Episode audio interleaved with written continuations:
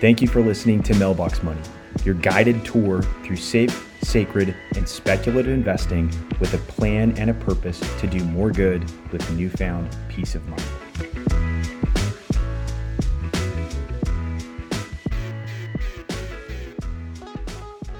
Hey everybody, welcome back to another episode of Mailbox Money. I'm Jackson Wood, joined by my partner and my friend, and I call him the Black Belt. His name is Ryan Kruger. In today's episode, we are going to be talking about dividends.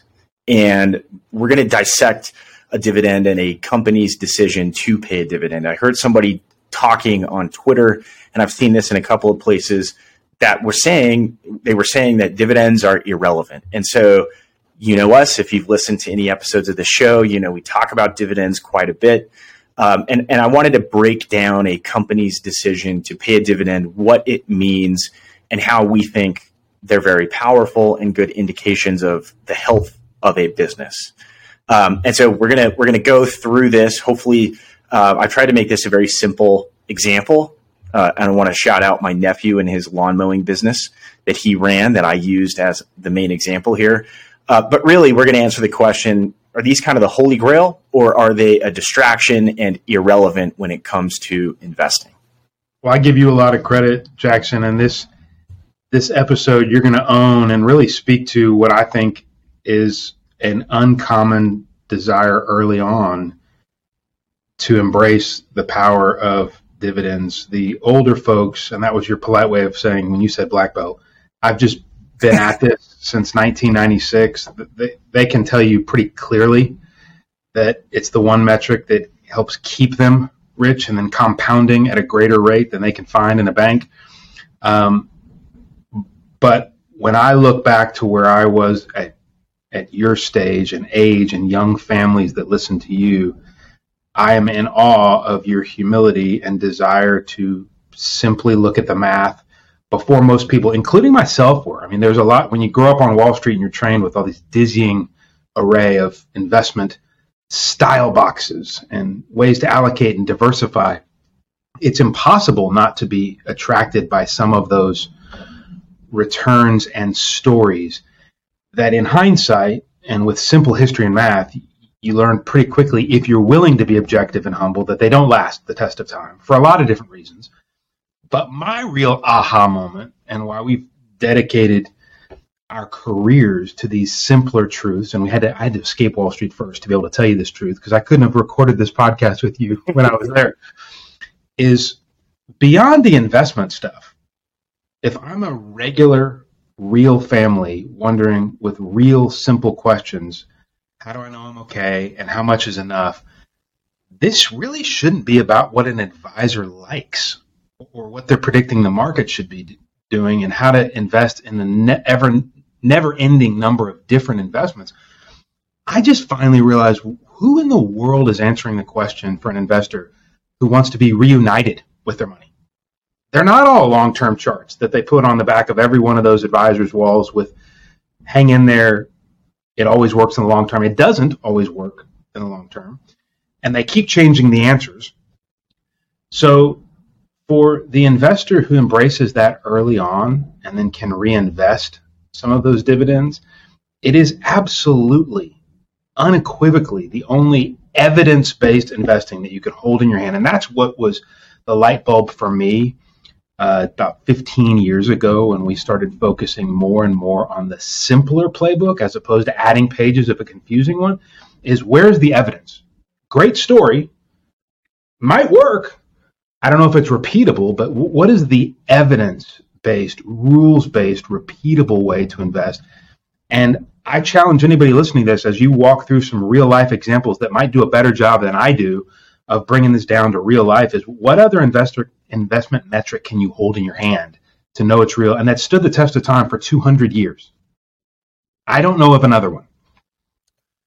Yeah, that's right. And, and that's, I mean, that's incredibly powerful. And to, to kick this off, I, I think I want to emphasize something that you said where these you've got these long term charts and starting 2023 uh, uh, last year was if you look at the markets and one of those long term charts and if you zoom in enough it's it's a really bumpy year um, and a lot of investors feel like they've gone through just been pushed to the limit with the volatility.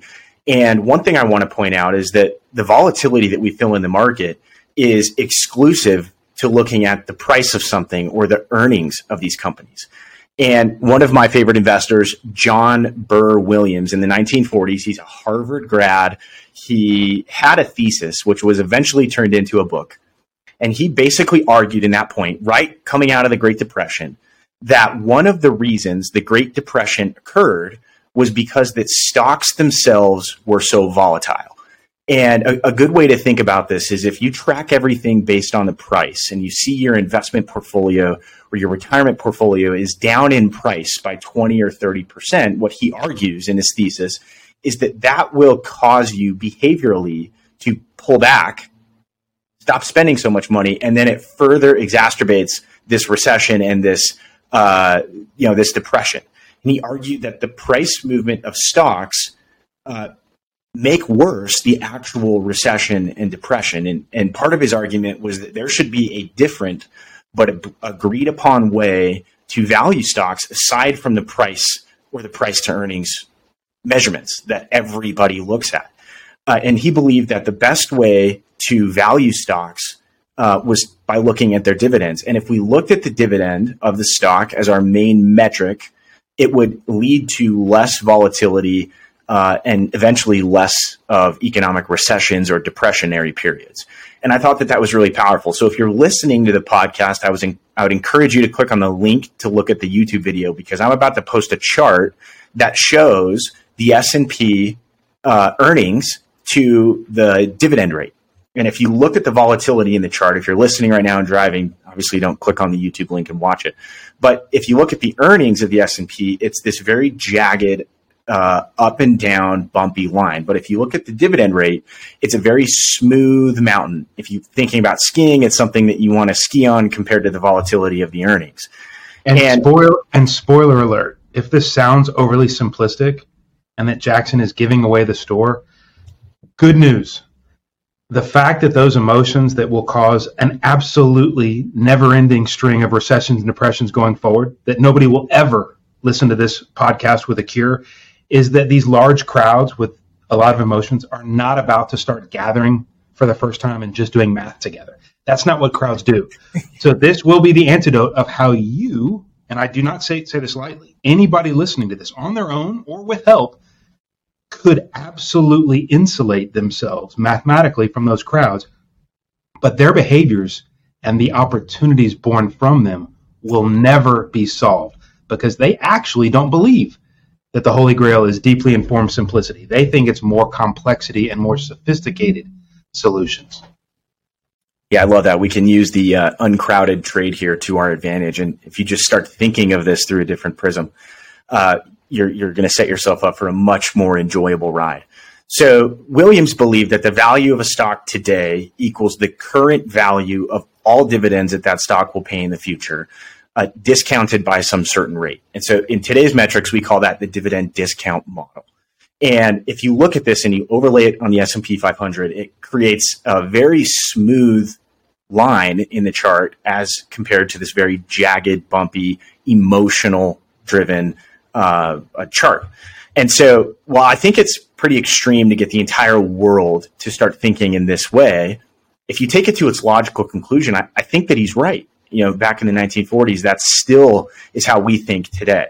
So, what I want to do is just kind of break down a very ex- a very simple example of a company that may or may not pay a dividend, and hopefully walk us through this example. So, my nephew decided and and I, I encouraged him, and I would encourage anybody that has kids or nephews that are this age to, to do this and run their own business. But he started a lawn care business where he would mow lawns and weed and, and just kind of take care of people's yards. So I remember very specifically, he was asking me for some advice. Uh, this was a few months ago, and I, I asked him, like, okay, how is your business doing? And he said, well, I've made $3,200 in the nine months that I have been running the business. So if you think about that and you annualize it, just to make this very simple, he was making about $400 a month. Annualized, that's $4,800 a year in revenue. Now, as the owner of the business, he has a decision to make with his $4,800 of revenue.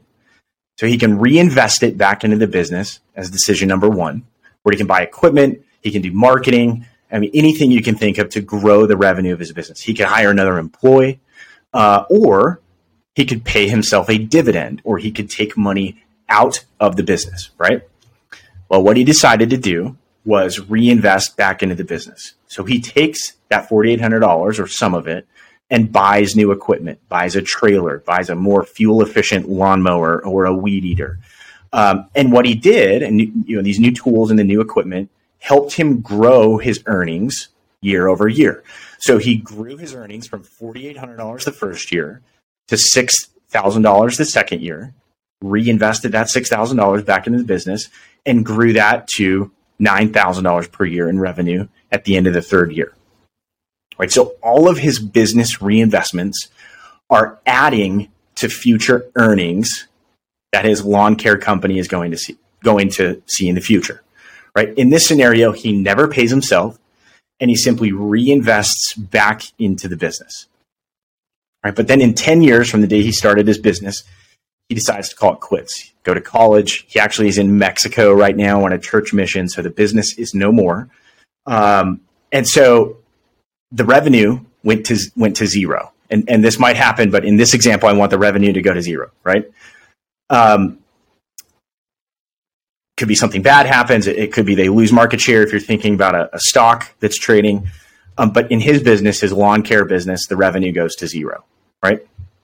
So what would the current value of his business be in this scenario if this scenario were to come true? If he never takes money out of the business and simply reinvests it, growing the revenue, um, and then the revenue goes to zero. Now, this might be an extreme example, but I wanted to I wanted to use this as a way to value a business. Right? Technically, the business would be worthless. It would be worth zero because it always reinvests he never takes a dividend from the business, and then in ten years it goes to zero. Right? He left or whatever. Um, the only way for him to get any money out of the business would be to pay himself a dividend or a pay distribution, an owner's distribution.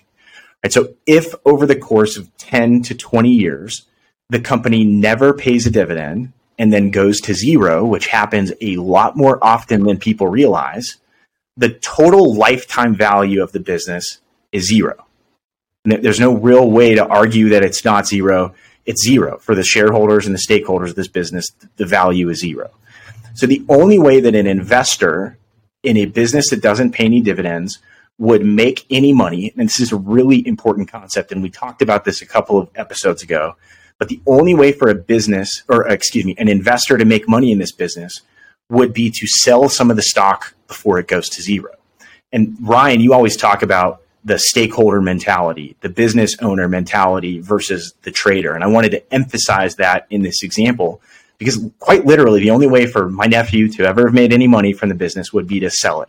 And the same thing applies to stocks. And so I have another chart that I'm going to post right now, which shows Zoom and Peloton. And I picked on them. I don't, this isn't me making a prediction that they're going to zero but they're the two that popped into my mind when I wanted to think about a business that had low revenue and then it spikes way up and then comes way down. And if you think about those charts, as an investor not receiving a dividend of any sort, the only way for you to make money is to sell for more than you pay for it. There'll be some investors that do that, but the vast majority of the, the investors will not make any money. Um, and collectively, investors in the business make zero dollars as a dividend distribution. And so that's another important point that I wanted to emphasize is this trader mentality versus a stakeholder mentality. And this is a lot more common in public markets than people realize. So, all right. Now we're going to get into the part of the of the controversy where people say that dividends are irrelevant, right? A lot of people believe that dividend payments are are irrelevant and don't matter. Now, I want to give them a little bit of credit, but not all the credit. I want to say that perhaps they're right on the dividend pay date only, right? So if you think about, you know, my nephew's business at at $4,800 of revenue per year, let's try to put a value on the business and kind of walk through an example. Um, let's assume that the forty-eight thousand or forty-eight. I keep saying thousand. Forty-eight hundred dollars in in revenue is going to continue indefinitely. It's not going to grow. It's not going to shrink. He's just going to keep mowing lawns and make forty-eight hundred dollars of of revenue a year. So you could say it's a zero percent growth rate, right? Let's say that the discount rate that we're using to value the business is ten percent. You want to make ten percent on your money. Um, that would put the value of the business based on the earnings at forty-eight thousand dollars. So the business would be worth in this discount valuation $48,000. When you evaluate a business, you evaluate a business, you also have to include any assets that you have. So let's say in this example, he has $5,000 worth of equipment, which would be lawnmower, weed whacker, trailer, whatever, uh, and $500 in cash in his business bank account. So it puts the total value of lawn care business at $53,500. Right. So let's decide that he decides one day, let's say that he decides one day to pay himself a dividend. He wants to go take his girlfriend out on a date, get some new clothes, maybe fill up his pickup truck with gas. So he decides to pay himself a $500 dividend distribution. Right. Technically, the way that this would work is that the business valuation would drop by $500. So it'd go from 53,500 to 53,000 even. His personal bank account as the money transfers from the business account to his personal account would go up by $500. So collectively, there was a 0% change in his net worth as the owner of the business and the owner of his personal checking account. Right. So stocks work the exact same way, although it's a lot more involved in this. The concept is the same. Let's say, for example, Apple wants to pay a dividend. And I picked this because last Friday was Apple dividend date, and I thought about Warren Buffett. But let's say that Apple pays a dividend one quarter of fifty billion dollars. Um, the fifty billion flows, and I know that that's a conservative number, but I just used it for round math. Fifty billion dollars flows from Apple's bank account into the bank account of the shareholders. So collectively, for the shareholders of Apple, there was a zero percent change across the board, and you can actually see this I'm going to post another chart here. Uh, when you zoom in and you look at the return of a stock uh, on the dividend date, there's this drop in the price, which is equivalent to the money that came out. But as a stakeholder, there's a 0% change. Right. So now, while the math on the dividend pay date is easy to look at, in order to answer the question about dividends, you have to look more in depth at the dividend policy. What the company is doing, why they're paying a dividend, what their options are, and what they're going to do in the future. So you really need to ask yourself, like, when does it make sense for a company to pay a dividend versus reinvest back into the company?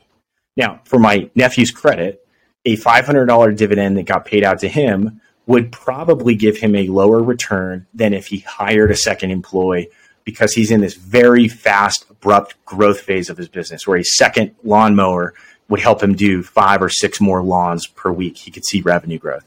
But as a company that's considering paying a dividend, you have to look at one metric called ROIC or return on invested capital. If the company, in the example of my nephew, has no debt, it's the ROE, the return on equity. So what I did was I created this four quadrant chart that will show the options that businesses have when it comes time down to pay or comes time to decide whether or not to pay a dividend.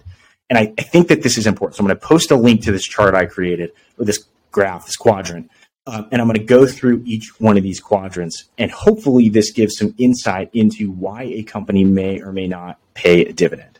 So if you're looking at a four cell quadrant, um, the top left, let's call it quadrant one, is a company that has a high ROIC or return on equity. So if they invest back into their business, they get a high return. And they also simultaneously have high opportunities. So if you think of my nephew's business, he has the ability very quickly to hire a friend, buy more lawn equipment, and he can get a good return. And it's very likely that because his revenue is so small and he's still growing, he will be able to get a tremendous return. And in my previous example, it went from $4,800 to 6,000 in a year and then to 9,000 it's very likely that he, by investing in his business, will grow that at a very attractive rate. So high ROIC and a high opportunity. Very important that these companies invest back into themselves and keep the capital for future growth and expansion. Now, if you move to the top right quadrant, uh, so we just did top top left. Now we go to quadrant two, the top right. This is companies that have high ROIC. So anytime they invest money, they get a high rate of return or ROE, return on equity, but that they don't have very many opportunities to invest that money. And when you think about this, you need to think about companies like Apple. To go back to my previous example, the market they have grown and they are a very large powerhouse company there's not very many new opportunities for them to continue releasing new products or services. They do one or two of these a year. So whenever they do invest back into the business, they get a tremendous ROIC, but they don't have all of these opportunities every single day. It's not as easy to go build a new computer with 30,000 and 100,000 employees as it is for my nephew to go hire a buddy and buy two more lawnmowers, right? So these companies would benefit the stakeholders by paying a dividend, performing buybacks, and then sometimes investing back into the company when they check the box of got an opportunity and they have a, a high ROE or ROIC. So that's the, the two boxes there. Now, if you look at the bottom left, this is low ROIC and high opportunity to invest. So these are interesting companies where um, a lot of investors get trapped into thinking that these are tremendous investments. So low ROIC means that anytime they do invest instead of paying a dividend, they get a low return, but that they have lots and lots of opportunities to invest. So I searched through companies until I could find one that I thought fit the bill here. And not to pick on them, but I think Ford fits the bill here, where they have about a 5% ROIC, right? um, it might be better for them to pay a dividend from the position of a, sh- a, a, shareholder than to reinvest and grow because they do not get a very high return on their invested capital or ROE, right? I want to pick on them, and perhaps it could change, but that was a good example. And I've posted a, an image here to Ford's ROIC on the on the bottom of the screen. And then quadrant four, the bottom right corner, these are companies that have low ROIC, so do not have very good returns when they do invest, and they have very few opportunities to investors, not very many opportunities for them to expand and grow their business. These companies you want paying a dividend as well. So the only quadrant that you do not want to pay a dividend is the top left, quadrant one, right? Um, the best use of the money is to pay a dividend to the stakeholder. And uh, from the investor's perspective, you can get this very glorious compounding rate of return from dividends, but understanding the decisions that companies go through when it comes to invest invest back into the business or pay a dividend, I think is very very important for shareholders. So I've just been talking for about ten minutes, um, maybe even longer than that. But I wanted to break this down to make the decision to pay a dividend or reinvest back into the company um, like I wanted to paint the picture for what companies go through, so us as shareholders can make a, a determination of whether dividends are irrelevant or if they aren't. So there's perhaps two types of folks listening to this. One that loves to get in the weeds and go through what you just talked about. Others that, that make make their head hurt. What I kind of like about a dividend is that it speaks to both. I mean, I, I would rewind and listen to what Jackson just described because one thing he didn't mention was any sort of macroeconomic, global, geopolitical factors that that's inside some of these businesses. That is how complicated it is to create your own economy.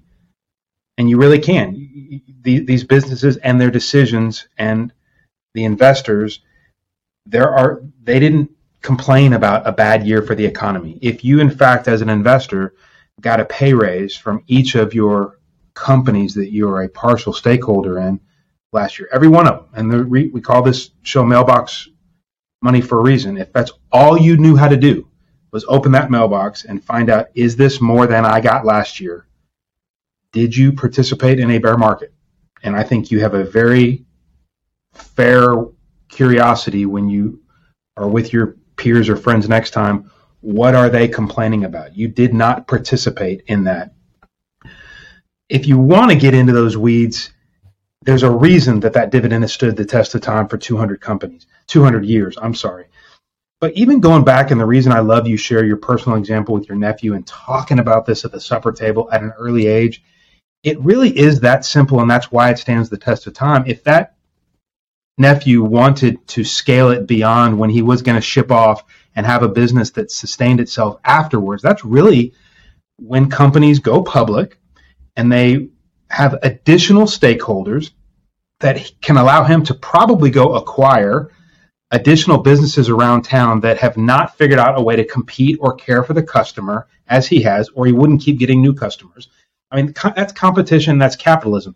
So if he is the best operator, then other potential partners would like to partner with him on an enterprise level that could grow to something bigger than any one of them themselves. And that, at its best, is what a company that goes public. And if they had asked only one question in that table of deal making, my question would be to simplify all these other style boxes and metrics and investment philosophies.